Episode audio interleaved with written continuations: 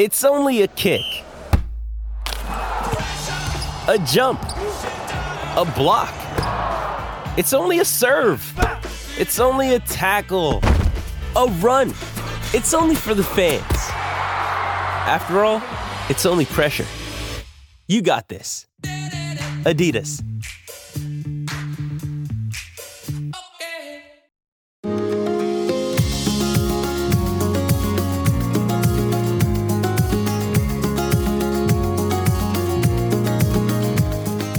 Welcome to the award winning Thoughts from a Page podcast, a member of the Evergreen Podcasts Network, hosted by me, Cindy Burnett, a voracious reader and book columnist who provides you with casual author conversations and book recommendation episodes, as well as insider information on all of the newest releases that I personally endorse and on the publishing industry in my behind the scenes series.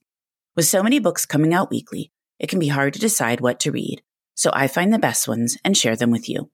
For more book recommendations, to find my backlist of interviews, or to check out my summer reading guide for 2023, visit my website at thoughtsfromapage.com. There is also a link to the summer reading guide in the show notes. I am thrilled to announce that I have launched a new Patreon level for those interested in accessing even more unique bonus content. My original level, called Page Turners, still includes my popular early reads program, where patrons have access to monthly early digital reads through NetGalley and exclusive pre publication author chats, as well as monthly bonus episodes and fun surprise content. My new level is entitled Lit Lovers and includes all of the page turners benefits, as well as access to my new Traveling Galley program, where patrons have early access to at least three to four new titles a month that are in print galley form and are passed along to other members.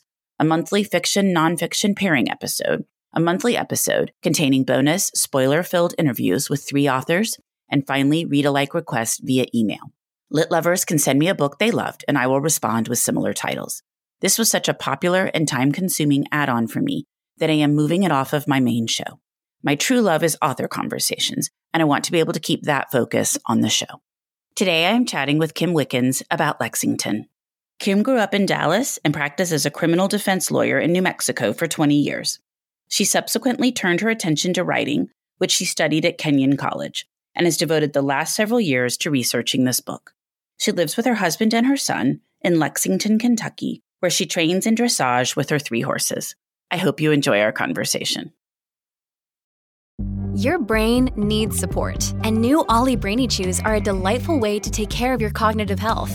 Made with scientifically backed ingredients like Thai ginger, L-theanine, and caffeine, Brainy Chews support healthy brain function and help you find your focus, stay chill, or get energized. Be kind to your mind and get these nootropic chews at olly.com. That's O L L Y.com. These statements have not been evaluated by the Food and Drug Administration. This product is not intended to diagnose, treat, cure, or prevent any disease. Welcome, Kim. How are you today? Good. How are you doing? I'm doing great. And I'm really excited to chat about Lexington. What a fascinating book. Thank you. Thank you very much.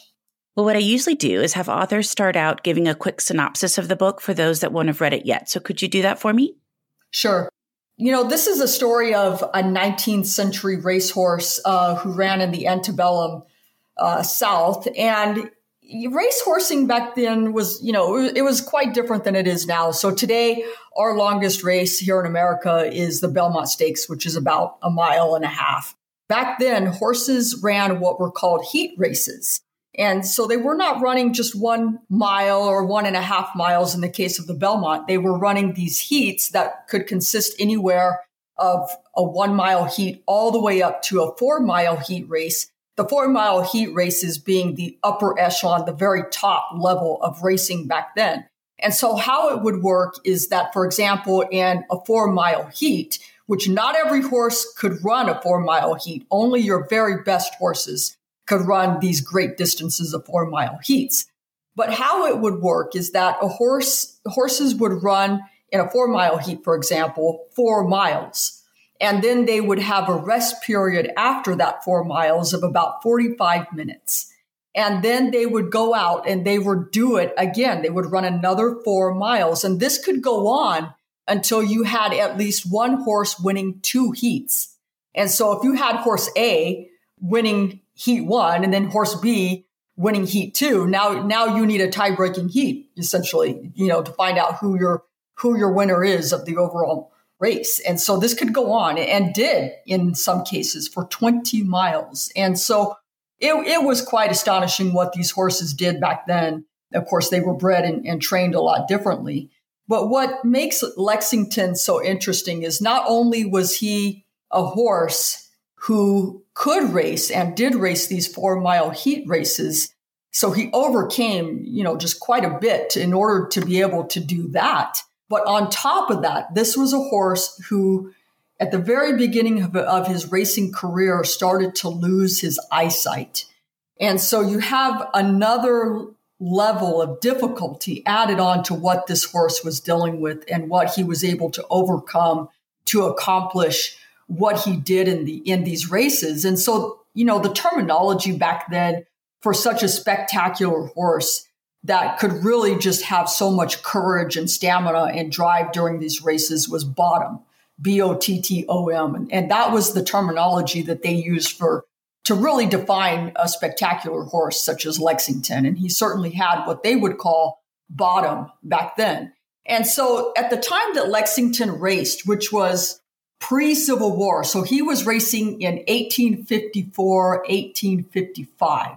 And so you already had at that point quite a division across the country. It was really a torn uh, nation, you know, at that point. And he really ran and gave a lot of people hope, essentially, you know, for what he was able to accomplish out there, because it was pretty common knowledge back then that this horse was racing with one eye blind and the other one impaired. And everything that he did and raced at that point, I mean, it just drew throngs of people, you know, to his races and even people who could not attend his races in person, you were having an invested interest in what this horse was doing. There was betting on this horse throughout the country and uh, his name was appearing in periodicals everywhere, not just in the racing periodicals that existed in New York and elsewhere, but in other periodicals. You know, there was a saying that I put at the beginning of the of the book because it's such a great quote that Lexington was known not just in the north and and and not just in the in the south, but he was known in places where racehorses were not even known, meaning that his name crossed over into barriers where people where racehorses weren't even on their thought process. This horse made an impact on everybody at that time. That was his racing career. And that should be theoretically where the book ends. But this horse was so phenomenal that uh, he then goes on to have just this incredible uh, career as a sire. And in fact, becomes one of the foundational sires of the current uh, um, American thoroughbred. And uh, his lineage, I mean, it's really his legacy is, is this lineage, this line, this bloodline that he is able, you know, to establish under the auspices of his owner. You know, he's he's owned in, in the book by two different owners. He transfers hands after his racing career into the hands of a breeder in Kentucky, who then stands Lexington at his farm in Woodward Farm in Midway, Kentucky, where he then basically breeds the horse using very ideal methods, uh, you know, new methods, you know, that were commonly not uh, utilized in America. He had a very judicious view of looking at the type of matings that he wanted to create with Lexington to bring out the very best of the very best and was very successful doing that, which is why Lexington was able to establish the great bloodline that he did. However, it was not easy because at this point, when he's in his breeding career, is the start of the Civil War. And civil war in Kentucky was just as as you can imagine with Kentucky being a border state. I mean, Kentucky, you know, you have a torn nation, but then you have Kentucky being extra torn because you have citizens that are divided, citizens that are for the Union, citizens for the, that are for the Confederacy. And so you just really within the state itself had just this this huge torn and divided state and it, it was really became open ground the state did for these guerrilla factions, you know, to pop up all over the place. And so you had these Confederate guerrillas and other guerrillas just running, you know, roughshod all over the state and committing thefts and stealing silver, gold, and of course, being in Kentucky, stealing horses because horses were what was the most sought after commodity back then. I mean, because these horses were how these people escaped and how they rode from one place to the other. And you, the faster horse you had, the better, because that meant you could outrun, you know, the Union guard that was chasing you down, so to speak. And so, as you can imagine, thoroughbreds and race horses were the most sought after horses in Kentucky at that time. And uh, of course, Woodburn Farm, being known for breeding these fantastic racehorses, was certainly not immune. And, and so it, it came under, you know, basically the raiding, you know, that was done by these guerrilla factions. I mean, it was, it was their prime target. And, you know, it was really a situation that could have upended completely the goal of Robert Alexander II, owner of Lexington and his Woodburn farm, because had these guerrillas ultimately been successful in capturing Lexington, that would have ended the bloodline that that uh, we now know that that had such an impact on our modern thoroughbreds. And then the last thing that is so interesting about Lexington is where he ended up after he died. Yes. yes. And so yet again, you would think his story would end there. but he he goes on. And so because he was such a celebrity horse and such a well-known horse, at the time that he passed on, the owner, which was the brother of Robert Alexander at that point, the owner of Woodburn Farm and ultimately of, of Lexington when he passed, started receiving applications uh, for the bones of the horse, the horse's skeleton. And he was turning down a lot of these applications until he received an application from the Smithsonian Institute, which was, was just a starting, you know, up and coming museum at that time. And they requested, quote unquote, if I can remember the exact quote from the handwritten letter to AJ Alexander, it was basically we would request and the remarkable remains of this highly regarded animal. And so he did agree to allow the Smithsonian to exhume the skeleton of Lexington and then to articulate it uh, for purposes of display at what was then the Centennial, you know, in Pennsylvania. And so I think more than anything, he was he was very hopeful that the skeleton would be exhibited there at the Centennial, and we believe that it was. And then ultimately, Lexington ends up on display in the Smithsonian Museum. But even that is not a perfect story because there there were incidents of where is the skeleton? The skeleton had been moved to the attic, and of course, then people were trying to get the skeleton removed from the attic and, and placed back on display where it, they believed it should be. And so it, it's really a convoluted tell that that uh, goes in and out in terms of just the the journey of this horse while he was alive, and then even in death. It really is just absolutely fascinating. And what is so interesting is that until the last couple of years, there wasn't a ton written about Lexington in the present. Correct. So, how did you first learn about Lexington and how did you decide to write about him? You know, it was one of those, it, it was not planned, right? It, it was not planned. And I think sometimes that's, that's the way these things work is when you're when it's just completely out of the blue. And, and so I was reading a book on the racehorse Man o' War because I, I love racehorses. I love reading about various racehorses. Seabiscuit, of course, you know, who could not love that book? And so I came across this book on Man o' War and there's several out there, but this is, this is one that I was uh, reading by Page uh, Cooper and Roger Treat. And in describing in, in that book, when they're describing Man o' War, the racehorse, and the impact that Man o' War had on the 20th century. They compared him to this antebellum horse named Lexington of the 19th century. And they said that basically both horses had this grand ability to be able to draw in the nation and really lift those who saw them out of their ordinary lives. Of course, I, I was just blown away by even just this one statement in the book. And I wanted to know more about Lexington because I had never heard of him, even though I was a, a racehorse lover. I'd never heard of this horse.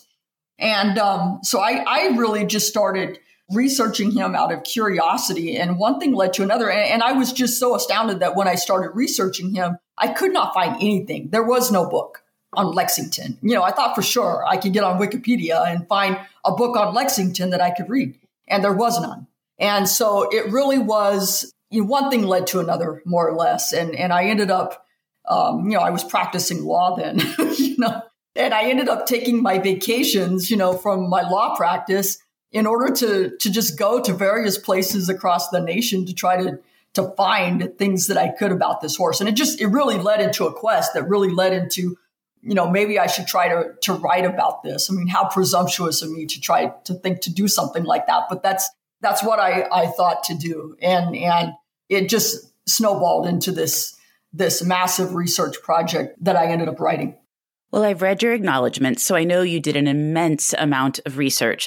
But let's talk a little bit about it. And then once you compiled all of this research, what was it like deciding what to include and what not to include? Because I'm sure there was just so much detail that you could have written a book five times the size of Lexington. And so you really had to decide to parse it down, figure out what was relevant and what wasn't to the story you were telling. Yeah, you know, and and in fact, I did write a lot of it. And you know, my editor, Susanna Porter at Ballantine, as well as my agent, they would both tell me that this was a tangent.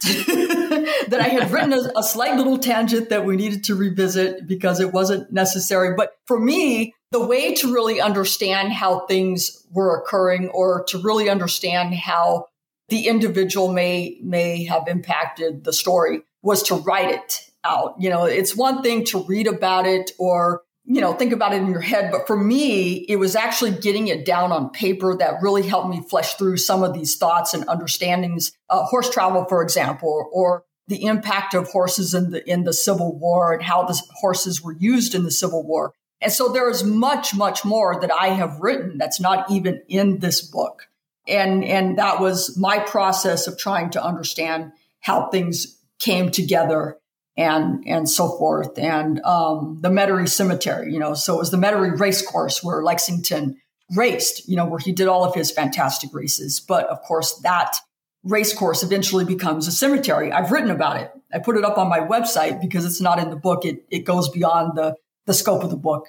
But um, it, it really was very uh, challenging to try to pull back and, and try not to put all of this overwhelming story in there. And so I have to say that a lot of this was not uh, my doing, but the guidance of, of my editor and my agent, you know, along the way and saying, let's focus the story more on this and let's this all is very interesting on the outside but let's let's put that aside for now and, and draw the story more in this way.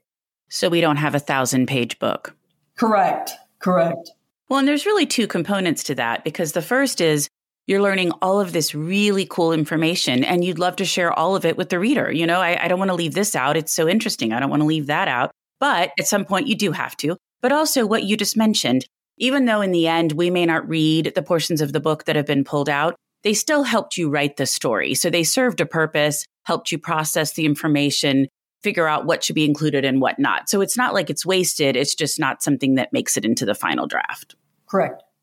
The other thing that I think would be so interesting about a horse like Lexington is it was so long ago. So there are only two photographs that exist or have existed how difficult was it to write about a horse that you couldn't see run? You could only see these two photographs and a few paintings of him. Was that difficult? It was difficult. And, and it was very frustrating because, you know, I'm writing a nonfiction book. And so I'm limited by uh, the facts as they are recorded. And, and so, of course, we have no video reels or, or old film reels of Lexington running to, to try to get an idea what how he supposedly was so graceful in all of his movements that you could hardly tell, you know, how difficult these races were. You know, he just made it look so easy according to people who saw him run that then wrote about it.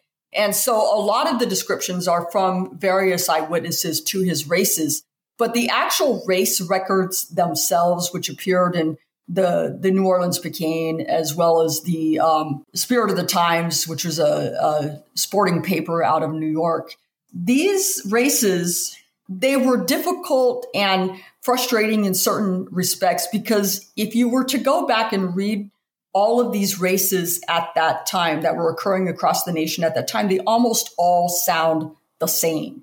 And so there's very little you know, they give great descriptions of the crowds and, and so forth, but there's there's very little information in terms of what was actually occurring in the race. You know, Lecomte is now, Lecomte led, you know, in the second heat until Lexington overcame him in the home stretch, you know, and, and that's really what you're getting without much of the drama of what was occurring in the actual race itself.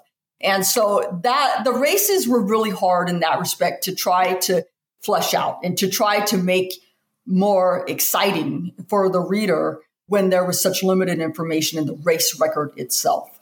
I just thought that had to be fascinating. And even to have an exact idea of what he looked like. I mean, you do have a few paintings, a few photos, but that's it. And it's usually from the side. So I just thought, how hard? Yeah, it, it was difficult. And, and a lot of that, you know, uh, in order to be able to describe him came from, there were several descriptions of people that saw him that would then either write poems about him. I think this horse had two or three poems written about him, or that would describe in some manner uh, what he looked like. And thank goodness that they did that because we are then able to know, for example, that he had this this humongous uh, backbone. You know, in other words, this horse, when you read the the descriptions that people gave of him who saw him, you can understand that this horse had more than likely a tremendous lung capacity and heart capacity. I mean, this horse was basically built to run. You get a description of the wide jawbone, the wide nostrils that made breathing much easier for him. And so because of these physical descriptions that eyewitnesses gave with the with the broad backbone, the broad shoulders, the broad jawbone, you get some idea what type of a build this horse had. Uh, that's beyond what is depicted, like you said, in the in just the flat image in a painting that's from the side. That makes sense. And you touched on Lexington's legacy earlier, but let's talk a little bit more about that because it's truly impressive. 12 of the 13 Triple Crown winners descend from him. Yes, I mean, so so this horse you know, when I was looking at the pedigrees of, you know, I wanted to to try to give some idea how this horse impacted, you know, the modern breed. And, you know, the horses running today, for example, you know, the blood has been so diluted, right? That the horses running today cannot, we can't say, for example, that uh, if we were to have a triple crown winner today, that that triple crown winning horse was as a result of Lexington and his stamina and strength but he appears in the pedigree. And every time the horse appears in, in by name in a pedigree, it's called a cross. And when I started looking at uh, some of the famous horses that we know, Man o' War, Seabiscuit, all of the Triple Crown winners, uh, the horses of, you know, that are ranked horses, horse of the year, you know, say for the last 10 years. When I started looking at these, these horses that readers would recognize by name today, like Secretariat and Seattle Slew, it was just amazing how many times Lexington appeared as a cross in uh, their pedigree. And so, of course, the closer in time that the horse was to Lexington, the greater his impact would be on the performance of that horse. But the fact that he exists so much in these pedigrees really shows us how much of a, a foundation he was in in establishing the early, uh, you know, American thoroughbred line. And when I talked to a bloodstock agent to also try to give me some direction in how I could best describe this, you know, he, I mean, basically all of these these horses that we know or or may not be known, but these are the the modern thoroughbred uh, sires that we can think of, like uh, Mr. Prospector or Northern Dancer or Domino, that goes a little further back. Those are horses that would not have existed had it not been for Lexington. And so he really did, you know, establish a cornerstone or, you know, a basis for what we uh, consider the American thoroughbred today. You know, when I when I started researching the book and I wanted to get some idea, I I contacted the Jockey Club and I commissioned them to run a search for me of horses where Lexington appears in the in the pedigree. And and we limited the search. It was a very limited search to only the past 20 years and only horses that ran in graded stakes races. So we're now talking about horses that ran in the most important races uh, in the United States, not claiming races, not allowance races, graded stakes races, meaning they had to establish some level of competence to get up to that, that point where they could run a graded stakes race. And so it's a very limited search. But the, the results that they gave back uh, were just, it, it was just, when I printed the, the results off after the, you know, from the email that they sent me in running this search, it was reams and reams and reams and reams of paper that were single spaced with names on each line of horses that had Lexington in the pedigree. I mean, it was just astounding when you think how much impact one horse could have. And even going a little further back, so, you know, I did this in the back of the book in the epilogue where the first 20, you know, winners of the Kentucky Derby, the first 20 winners of the Belmont Stakes, the first 20 winners of the Travers and the Saratoga Cup, all of these horses can trace in what we would call tail male, meaning a direct male line all the way to Lexington within one to three generations. And so that is just astounding when you think how much impact he had to have 20 winners, the first 20 winners, you know, in each of these very significant races that we know of today, descending directly from him. It's mind boggling. It is. It's very mind boggling. I had to reread those sections a couple of times just to digest all of that. I thought, not only is it incredible coming from him, but also the breeder. He clearly knew what he was doing. He did. And I think that's a lot of it, you know, is Alexander's methods that he that he utilized because obviously the horse had some great genetic qualities that he was able to pass on. But in the hands of the a less ideal person or a less thoughtful person, we might not know the American thoroughbred that we know today. And so Alexander, it was really judicial crossing. I mean, he, he really took great care in selecting the mares that he would allow to be bred to Lexington, knowing that if he put a mare that had a great pedigree herself, you know, that had uh, been sired and by a horse that also was known for stamina or a horse that was also known for for speed, as well as if her dam had also been a, a great dam uh, in passing on these qualities. So if you took a quality mare and you bred that mare to Lexington, if you had a, a, mare that was whose sire was known for great stamina, and you took that, and then you took that in the mare and crossed it with Lexington, who was known for stamina. More than likely, in Alexander's judgment, you were going to get a really phenomenal horse for stamina. And so that's what he did. And it, it, it really was what we would call nick breeding today, uh, where he created a nick, meaning a, uh, a certain line of mares that came from a certain sire and then took those mares to breed to Lexington. And he was very successful in creating these really great colts. Yes, that is so impressive. What do you think it is about horse stories that appeals so much to people? You've mentioned Seabiscuit, Man o' War, thinking about the $80 racehorse. There are just some really great horse stories out there and people eat them up. Why is that?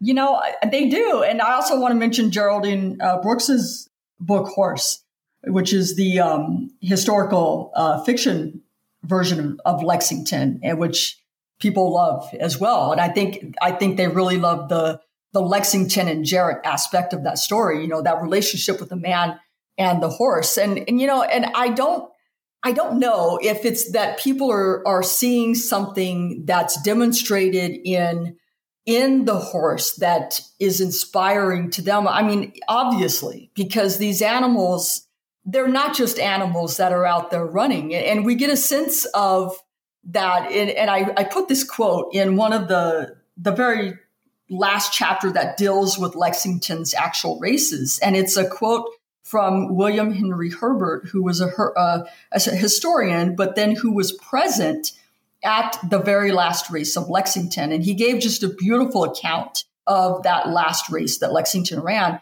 And he, he says, you know, as he's watching the horse at the very end of the race, he says, how presumptuous of us mortals to think that such an animal has got no soul. And so it's, it's I think, very recognizable that these animals do have an understanding and a feeling and are able to then, in their own way, uh, transmit that, you know, and, and so I think it's that people would like to identify with uh, the animal in that respect. And also in the human relations that the animal is able to have with its its its human counterparts and and then with society as a whole. I mean, for a horse to be able to to draw that magnitude of people from across the nation in a torn nation and and be able to appeal to them on that level is just astounding. And and so I think we see it and have seen it, you know, in, in so much of of our society for hundreds of years. I think that's right. I'm always just fascinated by that because clearly it completely entrances people. And I was saving Geraldine Brooks for the next question, but I'm so glad you brought her up because I loved horse. I've interviewed her about it. I have a Patreon group associated with my podcast and I do fiction, nonfiction pairings. And I was so excited when I love Lexington because I'm going to put the two together for one of my episodes because they're a perfect pairing. And she blurbed your book. And one of the things I wanted to mention, because this is a theme that I think comes up pretty regularly in books and publishing generally, is these certain ideas or entities or horses or whatever it is that all bubble to the surface at the same time. So, so interesting that she wrote Horse last year well, I mean, obviously she was writing it for a while. You were writing for a while, but her book came out last year. Your book came out this year about the same horse that had not been written about for so long. it, it is so bizarre. It is so strange. And I was lucky enough to get to have lunch with her when she came to Lexington the first time she was promoting a horse here. We, we, I mean, who gets to sit down and have lunch with Geraldine Brooks? I did. it was so fascinating to sit down and talk to her because, you know, we were talking about our research you know, trips. And she's like, you know, I even went to West And I said, I went to West Point too. You know, so we were talking about had we known about each other because we didn't. Had we known about each other, we could have, you know, combined our research efforts to some extent. I mean, it, it's just so weird. You know, it's so bizarre that that the horse has not been written about for eons, and then two people come about the same time and start researching this horse with different with different goals, you know, but really the same goal, but really different goals, you know, with the historical fiction and nonfiction. I mean, I, I just don't think it could have been done any other. I, you couldn't have planned it, you know. It was just very bizarre. But um, I loved that book, and I thought, it, you know, reading it with the interest that I had, I I was really loved the story, and I love what she did, you know, with the with the story of Jarret and Lexington, and then bringing him into the modern world.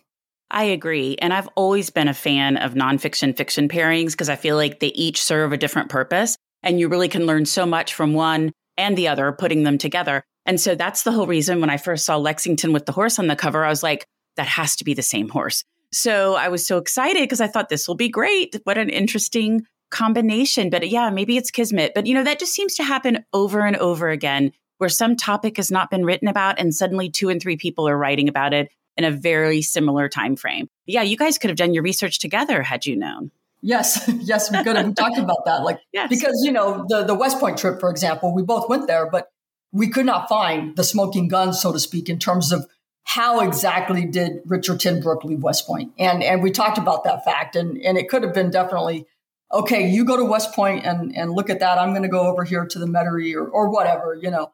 But um, very interesting, though. I think that she started about two years before me. So I think she started in 2010. And, you know, I didn't start till the end of 2012. But I mean, regardless, you know, regardless, um, it's very bizarre that uh, this all happened and we did not know about each other until the very end here. I agree completely. The other thing that I thought was really interesting when I was checking out your website was the elk antlers.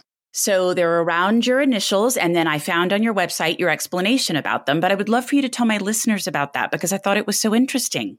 I love the elk antlers. I really love the elk antlers. And the whole story there is that in the, the 19th century, I mean, as you can imagine, there's betting on everything, right? There's everything is a, a betting opportunity or everything is a race. You know, everything is is some kind of a a sporting endeavor. And so you would have these boat races, these steamboat races on the Mississippi River, you know, and they were, some of them were planned. You know, the, the Natchez and the Robert E. Lee, that was a, a steamboat race that was actually planned. But some of these races would just spontaneously happen. You know, you would see uh, steamboat X over here and you're on steamboat Y, and those two steamboats captains would decide that they're going to race, and whoever gets to the next port first is the winner. And so what what started happening with these steamboat races, and of course not all of them were jovial and fun. There were some horrible sinkings that happened as a result of some of these steamboat races. But um, whoever would would win, you know, the race in the case of Robert E. Lee uh, steamboat and the Natchez steamboat would then be awarded the antlers for being the fastest boat on the Mississippi. So on that particular race, the Robert E. Lee won the race and was awarded the the, the golden antlers, which were then nailed above the wheelhouse door until the next fastest steamboat could claim them from the Robert E. Lee. And so whoever next beat the Robert E. Lee, those antlers would then be taken down from the wheelhouse door and given to the next fastest boat. And so kind of in line with that, when Lexington became what we now know as the fastest horse in the world at four miles, a racing fan, he was then at Woodburn Farm, but a racing fan of his took a pair of elk's antlers and sent them to Woodburn Farm and asked that they be nailed above the stall door of Lexington to honor the fact that he was the fastest horse in the world. I'm totally enthralled with how elk antlers became the symbol of the winner, like how that got started. You know, I don't know. I have this book that I bought, you know, to try to understand this, and it's called Take the Horns, you know, because that's what it would, was called. You took the horns from the next fastest boat. And unfortunately, I could not find anywhere that said why why antlers? You know, why antlers? Why is that the symbol? You know, maybe for the speed of the the elks. I don't know. You know, but why antlers? Maybe they were easy as a symbol to use to as a, a physical symbol, you know, to use in terms of being known physically to the outside of a boat so that everyone could behold and see that that was the fastest boat. And elk antlers are majestic and they're large. And if you get the really big ones, you know, they very much stand out. So I could see where I guess you could associate that with these majestic antlers are a sign of winning. But I just thought that it was so interesting and I'd never heard it before. And the expression take the horn, like I didn't know where that had come from. Yeah, take the horns. Yeah. Well, I always like to talk about covers. That's one of my favorite things. And I think your cover is stunning. How did it come about? Yeah, Jessie Bright at Penguin Random House did that cover. I think she just did a fantastic job. I mean, I, I love the cover too. You know, I, I think it's so catching and, and it takes this great image of Lexington, this revered image of Lexington, and really gives honor to that image, but basically bringing a modern feel to it. And also with the star, the star, you know, that kind of surrounds him. I, I envision that as a, you know, a symbol of the war period, you know, that he, that he goes through. And also, of course, he's a star. He's a champion the actual image of Lexington himself that came from the National Museum of Racing and Hall of, of Fame that gave us the rights to be able to use that image. And then she took it and and did what she did with it. Well, I think it turned out beautifully. Yes. Well, before we wrap up, what have you read recently that you really liked?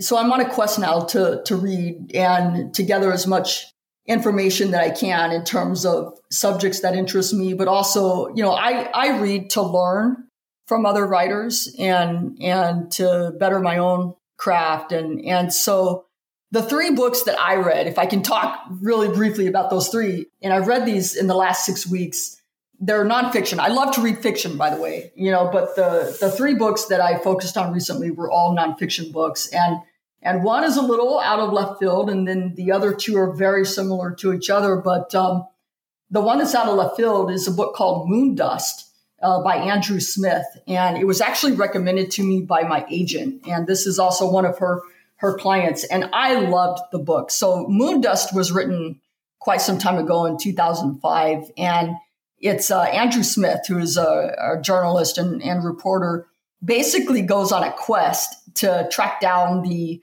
nine living astronauts who have walked on the moon at that time, nine living astronauts at that time who had walked on the moon, and to try to find out from them what was it like? You know, what was it like to walk on the moon? How did it impact you in your life uh, afterwards, and so forth? And so he really gives just this phenomenal journey, you know, of tracking down these these men and describing where they were at in their lives then and how it impacted them. So I, I mean, I highly recommend it. He's he's just a phenomenal interviewer. He was able, able to get access to these men, but he was also able to get them to think beyond maybe even how they thought of themselves, you know, and to uh, answer questions that they had not even thought of, of, you know, about their own journey. That one sounds really good. I love anything related to space and the visiting the moon. So I'm going to have to add that one to my list. I'm not familiar with it, but I'm going to get it and listen to it because it sounds like it'd be a good listen. It is really good. And he's really great and funny too. I like it when there's humor mixed in. I agree. He definitely adds some humor in there. So it always makes it lively, you know? Okay, good. The other two books, they kind of go hand in hand. And, you know, of course, the last one that I just finished reading was David Grann's The Wager. And the book that I read right before I read his was Nathaniel Philbrick's In the Heart of the Sea, which is the book about the the nonfiction book about the um, the whale ship Essex, you know, the basis for Moby Dick, right? Right. Both of these books are kind of similar in that they are involving shipwrecks and then what happens to the men after the shipwrecks. And they they both involve, you know, essentially stories about the captain and their first mates, or in the case of David Grann's book, the gunner, you know you look at the roles of the captain and the first mate or the lesser titled men and, and you just see just this in both books you can just really see this how horror and tragedy is dealt with by both men you know both of these men you know the captains in both books and then the the gunner and the first mate. And it's almost like a flip of of a reversal of roles, so to speak. You know, you're you're looking at how these men handled uh, trauma and devastation, and kind of what happens to a human that's on the brink of death, right, and on the brink of of going through, you know, this horrible horrible incident of tragedy and starvation and having no home and not knowing if you're ever going to find home again and it's it's an interesting look, I think, in both of those books at human nature and what can happen and how various humans deal with these things. Of course, in the heart of the sea, you have the added bonus of the crazed well, you know, that really did attack the ship.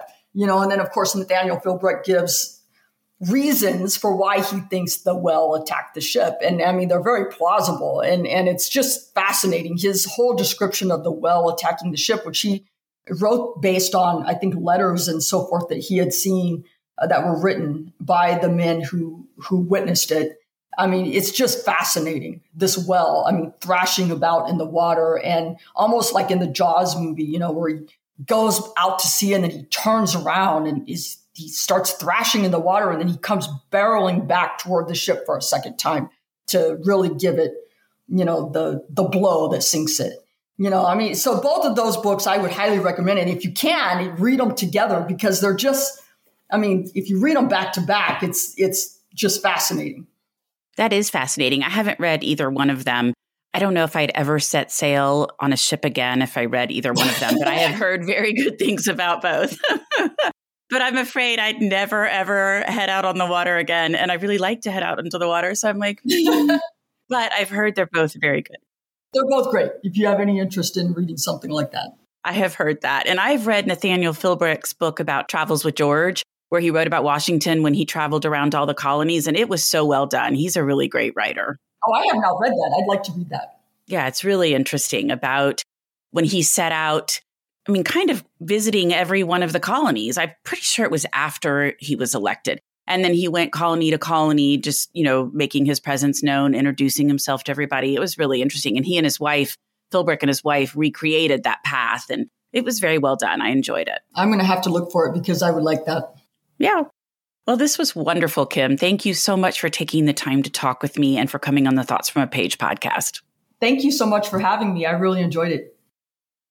Are you tired of seeing your teen or young adult struggle on a path that clearly isn't the right fit? Is your teenager confused about which direction to take after high school? The future of work is changing rapidly, and our kids need to know all of the options available after high school so they're empowered to make the choice that is best for them. In each episode, We explore the latest trends that are shaping the opportunities of today and tomorrow. I'm your host, Betsy Jewell, and this is the High School Hamster Wheel Podcast.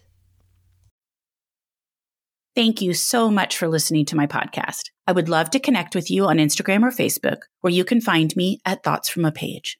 If you enjoy the show, please consider joining my Patreon group to access bonus content and support the podcast. If you have a moment to rate the show or subscribe to it wherever you listen to your podcasts, I would really appreciate it. It makes a big difference. And please tell all of your friends about Thoughts from a Page. Word of mouth does wonders to help the show grow. The book discussed in this episode can be purchased at my bookshop storefront, and the link is in the show notes. I hope you'll tune in next time.